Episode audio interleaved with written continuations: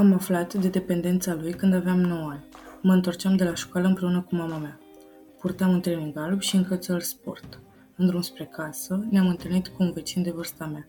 A anunțat-o pe mama că fratele meu a fost ridicat de autorități.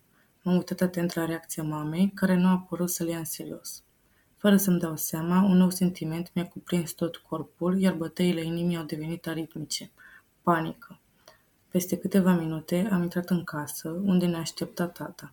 Stătea așezat pe un scaun din bucătărie, cu o mână sprijinită de cap, iar cu cealaltă ținea o țigară, din care uitase să scrumeze. Tata e un om ușor de citit. De aceea, când i-am văzut expresia, panica mea s-a amplificat. Ceea ce ne-a spus vecinul meu a fost adevărat, fratele meu a fost reținut pentru consum de droguri. Nu eram deloc informat cu privire la ce sunt drogurile, știam doar că nu trebuie să am de-a face cu așa ceva. Tot ce mi-amintesc din acel moment e cum mamei îi curgeau șiroaie de lacrimi, iar tata se uita în gol. Pentru mine, tema cu înmulțiri la matematică și faptul că nu știam cum se spune colege că o plac au devenit probleme nesemnificative. Am petrecut ore în șir pe marginea patului. Îl priveam pe tata care dădea telefoane în toate părțile. A plecat la DICOT, Direcția de Investigare a Infracțiunilor de Criminalitate Organizată și Terorism, pentru a afla mai multe informații. A mers însoțit de un prieten de-a lui, care se întâmpla să fie tatăl altui băiat implicat. După câteva ore, s-a întors cu fratele meu. Până în momentul ăla, nu am simțit bucurie când îl vedeam, ba din contră. Așteptam să plece de acasă ca să pot să stau cu eu la calculator. Dar în ziua aceea, i-am sărit în brațe, cum nu am sărit mănui vreodată. I-am strigat numele și am plâns de fericire. Spre surprinderea mea, am primit de la el o îmbrățișare rece. Trebuia să petreacă o noapte în arest, dar tata l-a scos cumva de acolo. Familia mea s-a comportat de parcă nu s-a întâmplat nimic. Inclusiv fratele meu nu părea să fie afectat. Îi povestea unui prieten ce a pățit și râdea cu el de cele petrecute la DICOT. Eu m-am dezbrăcat de trainingul alb și m-am pus în pat cu gândul la tema la mate și la faptul că fratele meu e dependent de droguri. Ar fi fost mai bine să nu aflu de la 9 ani ceea ce la cannabis. Am camera față în față cu cea a fratelui meu. Mereu auzeam când ajungea acasă. Mereu reușeam să descifrez în ce stare era, după felul în care îi se auzeau pașii pe podea, cât timp ținea lumina prinsă, cât de mult timp îi vedeam umbra în geam. Iar cel mai mare indiciu era mirosul puternic care te lovea când ieșeai pe coridor. Am învățat de mic să disting mirosul de nicotină de cel de iarbă, sau cel de nicotină de cel de alcool, sau cel de iarbă de cel de alcool. Nu mă mândresc cu asta, deși, în cazul de față, m-a ajutat. Mirosul de nicotină mi este familiar, pentru că tata fumează. De aceea, niciodată nu m-au deranjat oamenii care fumează în jurul meu, iar mirosul puternic, înțepător și ușor fresh al ierbii, am început să-l disting că simțeam dintr-o dată că mă înțeapă sinosurile, apoi îl vedeam pe fratele meu cum intră la el în cameră. Nu am știut niciodată ce consuma. Mi-era frică să scot capul pe ușă și să simt din nou acel miros de iarbă. Am știut mereu de consumul de iarbă, dar eu sunt convinsă că au existat și abateri de la ea, precum și încercări de alte substanțe. Mă panicam mereu când îl simțeam. Câteodată nu puteam să dorm. Ca să mă liniștesc, mergeam la el în cameră să mă asigur că e acasă, că doarme sau că respiră. Cea mai mare frică era să nu vină tata să verifice dacă e acasă. Obișnuia să facă asta când era nervos. Știam că dacă vine și vede în ce stare a ajuns, nu o să fie bine. Și nu-mi doream un scandal când încercam să dorm. Scandalurile erau la ordinea zilei. Nu știam cât va dura, care vor fi urmările și cât va degenera. Am încercat mereu să nu-l judec pentru că se droga. Căutam constant scuze și răspunsuri, sperând că eu, fratele lui mai mic 8 ani, îl pot ajuta. Mă simțeam inutil, neputincios și credeam același lucru și despre restul familiei mele. Pe lângă el mai am doi frați mai mari. E evident că omul ăsta are nevoie de ajutor și noi stăm la masa asta și discutăm despre școală și politică, obișnuiam să gândesc. Nu înțelegeam de ce nimeni nu face nimic în legătură cu asta, de ce nimeni nu-l ajută. După acea seară, starea lui nu s-a îmbunătățit. Părea oarecum ușurat că lumea a aflat și nu mai e nevoie să se ascundă. Abia după câteva nopți în care a ajuns acasă la ore târzii, cu ochii roșii și mă împleticită, în familie au început să apară discuții legate de ajutor, adesea inițiate de frații mei mai mari. Aceștia erau mult mai documentați decât părinții mei, încercau să-i convingă că nu vor rezolva nimic așteptând ca lucrurile să se schimbe de la sine. Una dintre propunerile foarte greu de dicerat pentru părinții mei a fost internatul într-un centru de dezintoxicare. Nu au fost foarte receptivi la ideea de a oferi sprijin, cel puțin nu în felul acesta. Cel mai greu a fost faptul că niciodată nu știai la ce să te aștepți de la el. Avea zile bune, chiar săptămâni în care nu-ți dădeai seama că avea probleme. Mă întreb dacă perioadele acestea erau tentative de a se lăsa sau voia să ne inducă în eroare. Erau și zile în care credeam că mai bine dispar decât să continui să-l văd așa. Era trecut de miezul nopții și voiam să mă întorc acasă. Ieșisem cu prietenii mei, iar într-un parc m-am întâlnit cu doi dintre frații mei, printre care și cel care consuma. Am rămas puțin alături de ei, cu speranța că se vor întoarce cu mine acasă, pentru că, deși aveam 16 ani și mi-era greu să accept câteodată, îmi era frică să mă întorc singur acasă. Nu mă simțeam bine și le-am spus că eu plec, iar fratele meu a spus că mă însoțește. M-am bucurat. Până am văzut că era drogat. A urmat o jumătate de oră petrecută pe drum, la ora două dimineața, alături de fratele meu, care nu se putea ține prea bine pe picioare. Din când în când, îl țineam să nu cadă sau să nu intre într-un gard. Am ajuns acasă, l-am pus în pas și îmi venea să plâng de nervi. Am 16 ani, nu ar trebui să am grijă de fratele meu de 23. Nu e corect. Am renunțat la ideea că va fi bine când am observat că poate să ne păcălească cum vrea el. În schimb, părinții mei nu au încetat să se spere. Uite, merge la muncă, a trecut ceva de timp de când nu am mai avut vreun episod. Își revine, știu eu că își revine. Asta auzeam de cele mai multe ori când treceau două zile în care avea o stare bună. Poate că două zile nu par foarte mult, dar pentru ei contau. Ei au fost cei care nu și-au pierdut niciodată speranța. Totul lor le cădea cerul în cap când se șelau în privința lui. La 13 ani am încercat și eu. În urma unei noi certe de acasă, m-am retras la mine în cameră. Eram deja sătul de tot ceea ce se întâmpla în jurul meu și am simțit o furie pe care nu știam cum să o gestionez. În mijlocul crizei de furie și frustrare, am găsit în camera fratelui meu un joint, fumat pe jumătate.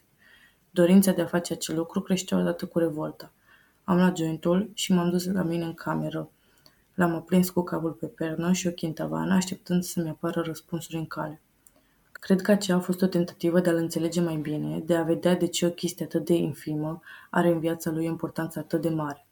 Să văd pe propria piele dacă acel joint sau alt drog de orice fel ar merita atâtea cercuri și neliniște. Pe parcurs, fratele meu a mai avut momente în care voia să se schimbe. Cerea indirect ajutor, pentru că orgoliul nu-i permitea să admită în fața familiei că ceea ce face e greșit. Și atunci primea ajutor, sprijin moral, financiar, oportunități de locuri de muncă. Însă nu dura mult și revenea la vechile obiceiuri, așa că frații mei au renunțat la ideea de a-i oferi sprijin. Într-o seară a plecat de acasă cum făcea de obicei. Nu știa nimeni unde merge, cu cine.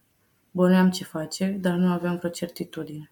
Familia mea se aștepta să se întoarcă în noaptea aceea, să se pună în pas și să-și revină a doua zi. Însă nu a apărut. M-am gândit că poate așteaptă să-și revină înainte de a se întoarce acasă pentru a preveni o ceartă. Dar, când m-am întors de la școală, el nu ajunsese încă. Atunci am început să-mi fac griji. Avea telefonul închis, așa că am fost nevoit să-i contactăm prietenii care nu știau nimic de el. Speram să-mi fac griji degeaba, să intre pe ușă, cu ghiozdanul pe care îl avea în spate și cu șapca pe cap, însă nu s-a întâmplat.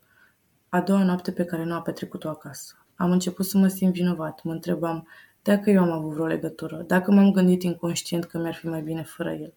Nu știam cum să reacționez. Gândurile mele erau împărțite. O parte din mine, mai rațională, spunea că e bine și că a avut niște bani, că e acasă la vreun prieten de lui și că își fac de cap. Dar partea mai anxioasă și panicată din mine credea că ceva rău s-a întâmplat, că a plecat de tot, că nu se mai întoarce. După zile la rând în care nu am auzit nimic de el, ai mei au apelat la autorități. Am știut că situația devine serioasă când tata a fost nevoie să-l dea dispărut. În ziua în care tata a fost la secția de poliție, fratele meu s-a întors acasă. A intrat direct la el în cameră, fără să spună nimic. În urmă cu șase ani, el s-a mutat la bunicii mei, care locuiau în același oraș. Nu știu nici acum de ce a făcut asta, dacă își dorea mai multă libertate sau voia să scape de reproșurile alor mei. În perioada aceea s-a întors din străinătate unul dintre frații mei. Am ieșit toți în oraș, cu excepția lui. Nu l-o parte niciodată la aceste mici adunări de familie și niciodată nu am înțeles de ce. La masă s-a discutat și situația lui. Stăteam cu cinci adulți la masă care vorbeau despre el, ce face, ce nu face, ce ar putea să facă, de ce s-a mutat, ce probleme are. Am ascultat în liniște și am simțit cum mi se pune un nod în gât.